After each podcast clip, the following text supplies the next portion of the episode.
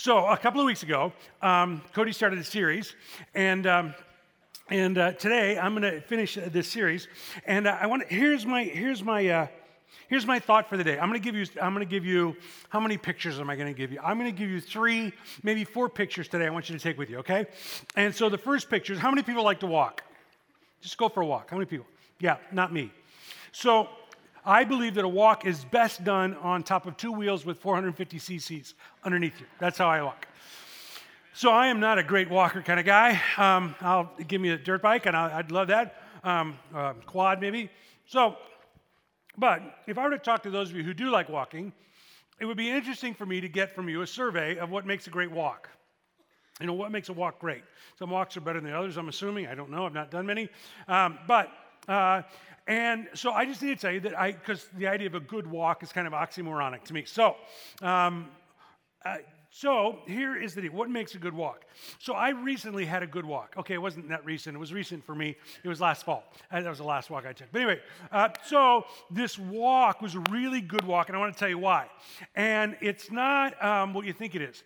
So I'm going to tell you about this walk, and I'm going to describe it, and it's going to be kind of slow paced, which is appropriate for a walk, but it needs to be because it is a part of the picture I want you to carry with you. Because we all carry with us pictures of our lives, how our life is going, what it looks like etc. And I want us to maybe change that picture a little bit. So here's the walk.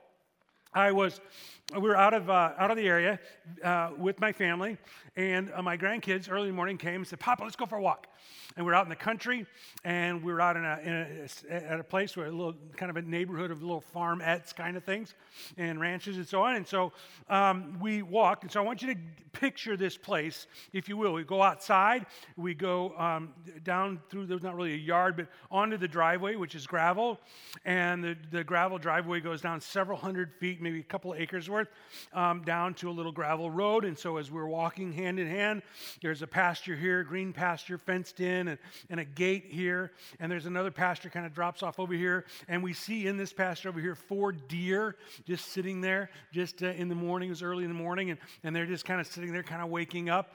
And so we see the deer and they don't even budge. They, they, the kids look at them. And, and then we walk past the horse barn. And, and the kids want to go in the horse barn. So we walk in the horse barn. and No horses there at that point. So we just kind of throw the hay around a little bit. And we, so we continue our walk. And and we're holding hands. We go down through the front gate and we open the front gate and they grab my hands and say, Well, we're going to go which way? Which way? And so let's go that way. So, so we turn down the gravel road this way and we walk a little bit and we see a couple of horses the neighbor has. So we go over and, and we say hi to the horses and they're not that interested in us, but the kids didn't know that. So um, we say hi to the horses and then we turn around and we see across the street that that farmer has a bunch of goats eating, like, you know, 12 eating all of the underbrush.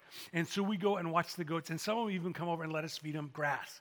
And the others are climbing on top of you know buildings and being crazy. And so we have a big laugh, and then we and then we hold hands and we continue our walk. And and as we're walking, my granddaughter, who is uh, five, is is is um, very concerned with the gravel we're walking because some of the rocks are just too beautiful to leave behind. And so we begin to collect beautiful rocks. And we begin to collect these beautiful rocks, and then we hold hands and we walk a little further. And my grandson, who is three, has his cowboy boots on, which somehow he has come to believe are for kicking dirt. And so every step, he is kicking gravel because that's what boots are for, evidently. And so he's doing this, she's collecting rocks, and we're walking. And then we walk by another little farm, and the dogs come out to greet us, and there's this scare, and they get close to me, and then they realize the dogs aren't going to attack them, and they're okay. And, and then somewhere along the way, they realize that all the walking we've been doing so far has been downhill. And they're smart little kids. And after inquiring whether I would carry them back up the hill, to which I said no, they decided the walk probably ought to terminate at that point because they had to walk all the way back uphill. At which point we had a negotiation about who was going to carry the beautiful rocks. I informed her I was not carrying those rocks, and some of them became less beautiful and got left behind. And so we start back up the hill, holding hands and walking, and there's oak trees lining the streets, hanging out over the driveway and out over the gravel road, and there's beautiful grass on the sides. And we stop to pick up some acorns under the oak trees, and then we resume our walk, and we eventually make it back home. Now, let me tell you what the great part of that walk was. It was not the oak trees, it was not the goats, it was not the horses, it was not the dogs, it was not the barn, it was, not, it was that we were walking together. See, my memory, my, my physical memory of that is not all of that. It's not the perfect temperature, it's not sunshine, and all of that was there. It was the feel of those two little hands because they were taking a walk with Papa. I hope in the years to come, I have many, many more walks with the kids and they with me. Because the beauty of that walk was not the environment. It wasn't the ditches we climbed through. It wasn't the places we went. It's that we were with each other. What if our life, we talked the first week about the why do you live your life, and last week the how, but what? What is the point of life? We're going to solve that next 20 minutes. What is the point of life? But what if life is just that simple? It's just a walk in the park. What if that's what life is supposed to be a walk in the park? Everything in you just went, really? He's going to try to sell that stuff? He has no idea the world I live in. That's just silly. Well, okay, maybe. What if it's not? What if this concept of life as a walk in a park or maybe a garden, it's just that simple. And if you get that right, everything else will fall into place. And if you don't get that right, nothing else falls into place. What if it were that simple? So let's just stop for a minute, okay? Um, so let's just point out the obvious. That's an absurd idea, isn't it? Matter of fact, let's just do this. If, if I were to ask you to rate, I ask you to rate how you're feeling a minute ago. How about if I rated the complexity of your life? How about you just stop for a moment? And the complexity of your life is a one, it's just a walk in the park. A 10, I got three kids under five. Chaos. Rate it. What, what, where are you at in your life? How complex is your life? One to 10. Anybody under five? Few people under five. Okay. Anybody a one? Because the rest of us would like to take lessons. Our life is complex. So, how absurd it would be that I get up and say, life is a walk in the park. Can I remind you that when we were created by God in the book of Genesis, we were created to live in a garden. And that at one point in the garden, now it wasn't without meaning or purpose. We were put in that garden to subdue the earth, to name the animals. They were, there, it was missional. There was purpose. There was meaning. There were things to do, but they weren't burdensome. They weren't toilsome. They weren't painful. We were put there for one reason relationship. In the beginning was the Word, and the Word was with God. It's talking about the relationship within the Trinity. God has always been with it's a relationship. We were put in the garden to be with God. Remember when God came to the garden, he said, Adam and Eve, where are you? Oh, we, we were naked and ashamed, so we hid. And God's going, Who told you you were naked? The relationship was broken because something had happened. The thing they were supposed to do is to walk. A matter of fact, in that passage, in chapter 3 of Genesis, they were to walk in the cool of the evening in the garden because that's what God did. It was to walk with them. And something interrupted that. Something messed that up, but it doesn't change the point of life. The point of life is to walk with God. Matter of fact, Micah says this. Micah 6 8. Check this out.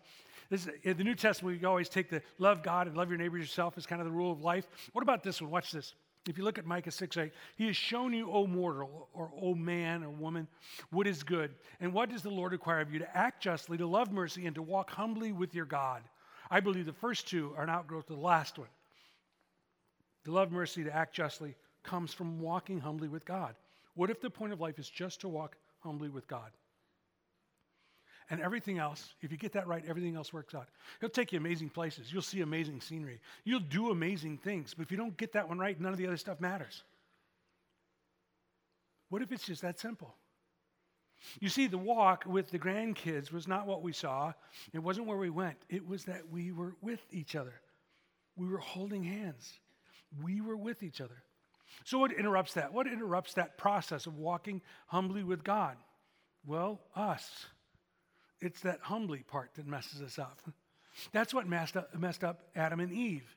You see, in the garden, they had the opportunity to walk with God, which is what they were created to do. And they had meaningful, purposeful jobs, and they had all that stuff. But they wanted something else. And the, and the lie to them from the serpent was if you'll eat of this fruit, the one that you're not supposed to, if you eat of that, you're going to be in charge. You're going to be like God. He's not going to be in control anymore. You don't have to humble yourself. You don't have to be something less than you can be God. It's about control. Every one of us makes our life more complex because we want control. We want to be in charge. Right? So that string that you tied earlier, if you take that string out, of all those blessings, take that complexity number in your life. You know the complexity, seven, eight, whatever it was, complexity. How many of that is generated from God's blessing versus your own expectations and desires and wants? Much of the complexity in our life is self imposed because we're trying to gain control. We're trying to be God. Can't sleep at night because you're worried about the stock market. That's the dumbest thing ever. You can't control the stock market, right? And yet you have such a deep. So recently I made my life really complex. Um, I got poison oak. Now, that's the reason I wasn't here last week. And by the way, just to correct, it wasn't poison ivy. It's not manly ivy. I'm sick from ivy. No, I got sick from oak, big, strong poison. Okay, so just want to clarify that. All right, let's just get that out.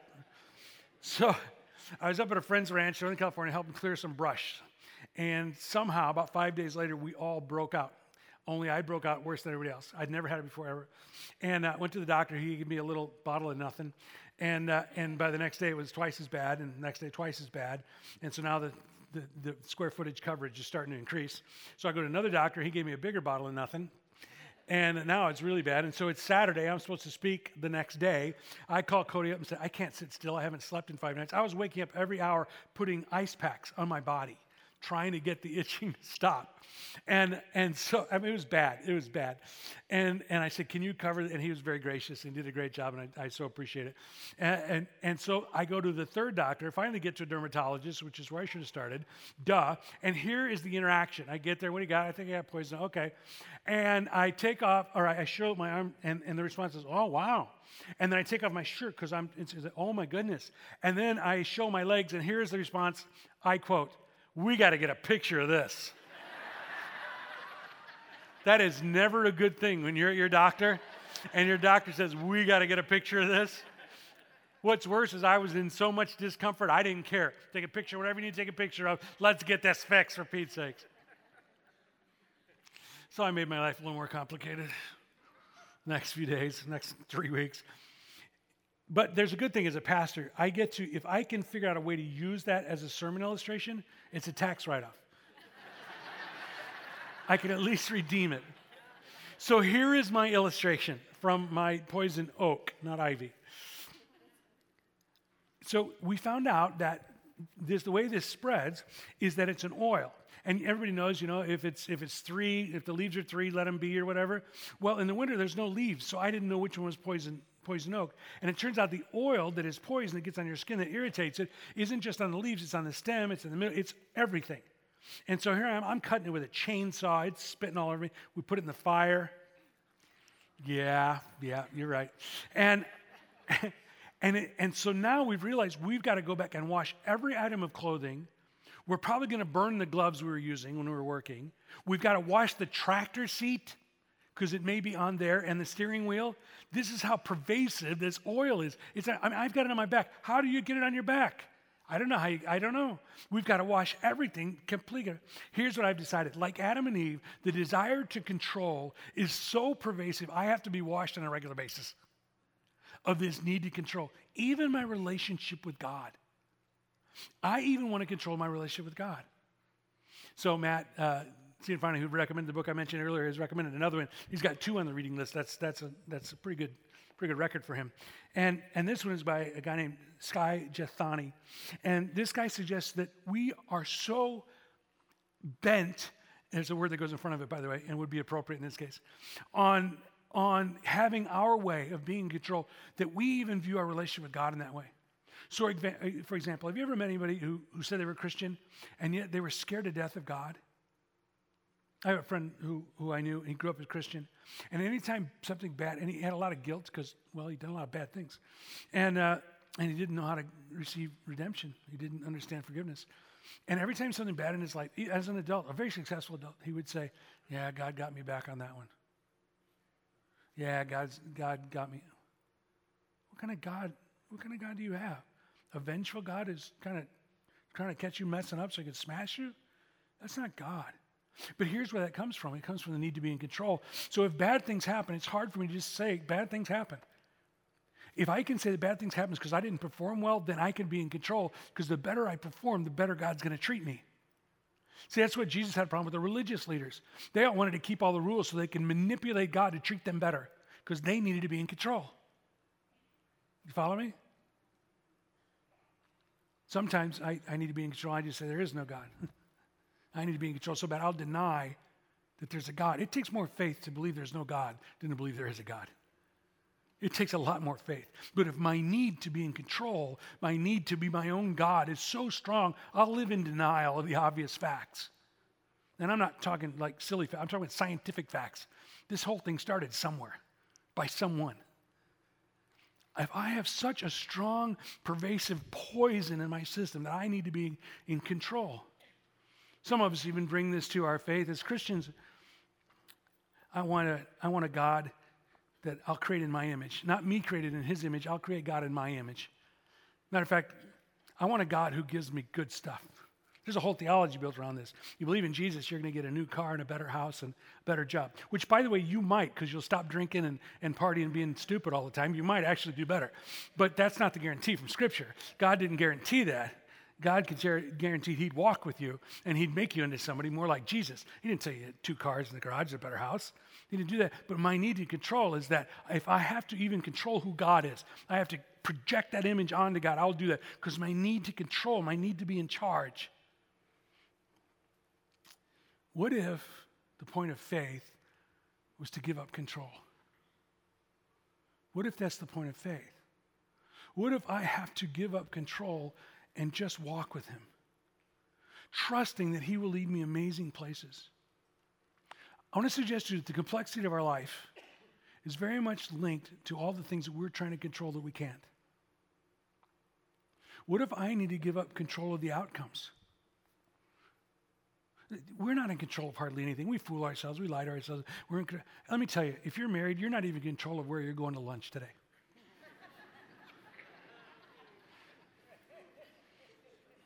Right? We just fool ourselves. We think we have this, this I'm at the center of the universe, so I control so much. You don't, you don't control squat. Let's just be honest. We really don't. And the sooner we realize that, the better we're going to be. Let me give you a serious illustration. Uh, again and again, I talk to a, a married person whose spouse is struggling with something. It might be loss or mourning or bitterness or abuse, or it might be addiction. And again and again, I have to try to find ways to say to this spouse, you don't get to fix this. You've got to give up the outcomes on this one. You may have married this person thinking you could fix them because that's who you are. You're a fixer, and you probably thought you could fix them because you may have seen this even when you married them. Guess what? You can't fix this.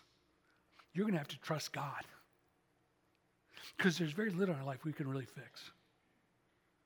What a tough thing to have a, a, a spouse who's addicted and you can't fix it, or a child who's addicted and you can't fix it. But God can. And the sooner we stop living in the denial, thinking that we can fix it, that we're in charge, that we're in control, the sooner we let go of that and let God truly be in control, the sooner He will change us, the sooner we'll have the kind of impact on the world that we want to have because we're trusting Him and we're walking with Him. It's not the what you do, it's the with part, remember? The sooner you start walking with Him, the more impact your life can have. We've got to give up some things and just hang on. So I was, I was thinking, I was thinking about this, this idea of, of what we have to give up and giving up the control, giving up the worry, giving up so many things. Giving up, as we do in Chicago, we vote early and often. You got to give up early and often. You got to you got to let the withness take care of you. So um, I was trying to think of what this looks like. And so a lot of people misunderstand that you become fatalistic or passive when you give up ultimate control. And, and the picture comes when, when you're teaching um, someone to swim. uh, oftentimes the instructor will have them just relax. They're trying to teach them the buoyancy of this thing, right? And they'll just hold them with, you know, just just just enough to teach them they're going to float, right? A lot of us think that's what faith is like. It's not been my experience. Uh, so I had this other this other picture. I told you I was going to give you a few pictures today. This one, I hope it translates. Um, and I haven't researched it, and it's just off the top of my head. And if it doesn't work for you, I'm sorry, but it really works for me. Okay, so do you know what an exoskeleton is? Not scientifically, but a medical kind of exoskeleton. So, like if a soldier is um, is wounded in war and becomes a, a paraplegic, that they have machinery. They've been working on it since the 70s that they can equip, so it kind of becomes an outside skeleton and muscles and through hydraulics and stuff, and, and it allows them to actually walk and to move and to stand up. Have you seen this at all? They also do it with people in rehab. Um, there's uh, technology now that they're putting on so that they can strap this external muscle power and structure onto them. And the machine is sensitive to how much strength they actually have. So maybe they're learning to walk again.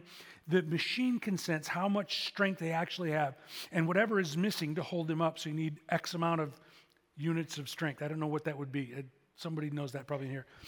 That machine understands how much you have and makes up the difference so that and then it decreases what it provides so that you are getting stronger and stronger as you rehab do you follow me all right so the picture is walking between these parallel bars kind of things and this exoskeleton provides what you're missing or if you're not going to recover it provides everything and, and but you can still the, the goal is someday to have people walk you follow me so far Are you with me okay so um, so i was thinking about how i've experienced god uh, leading me and working in my life, and what I think it means to walk humbly with God.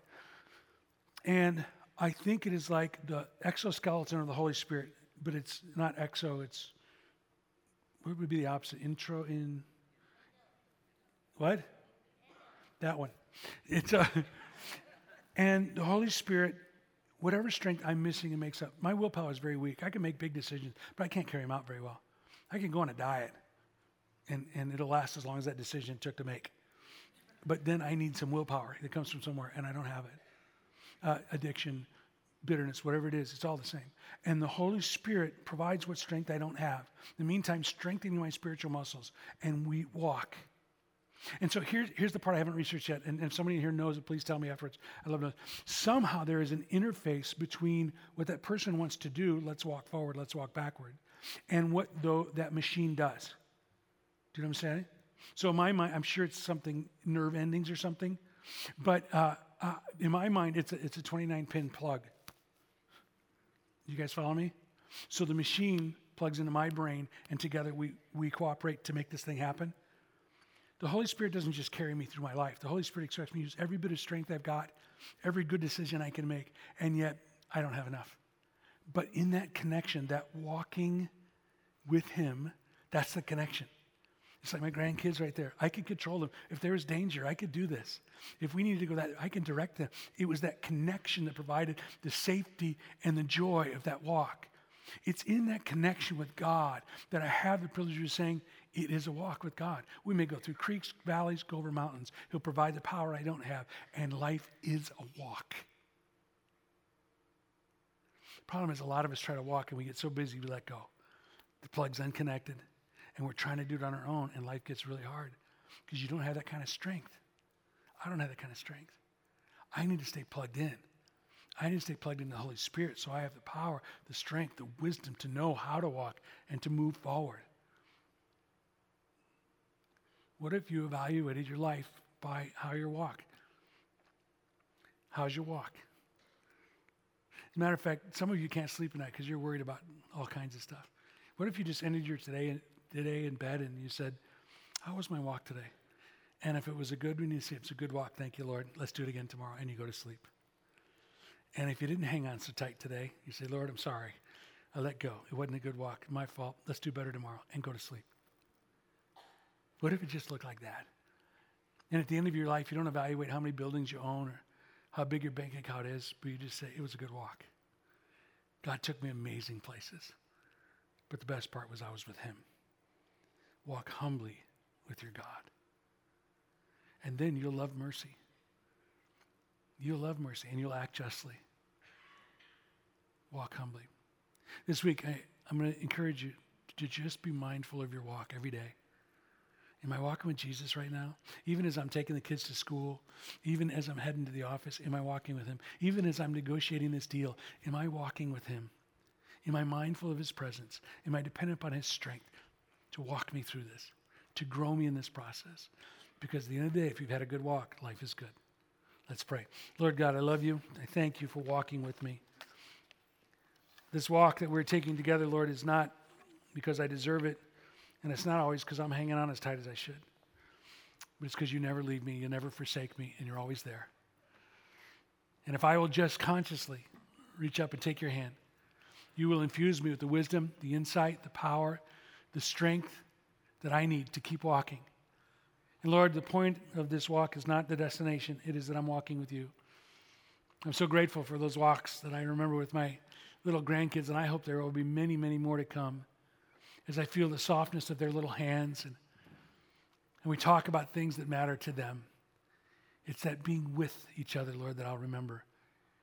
And the thing that matters in my life is being with you. So let me be present. Let me truly be with you this week. In Jesus' name, amen.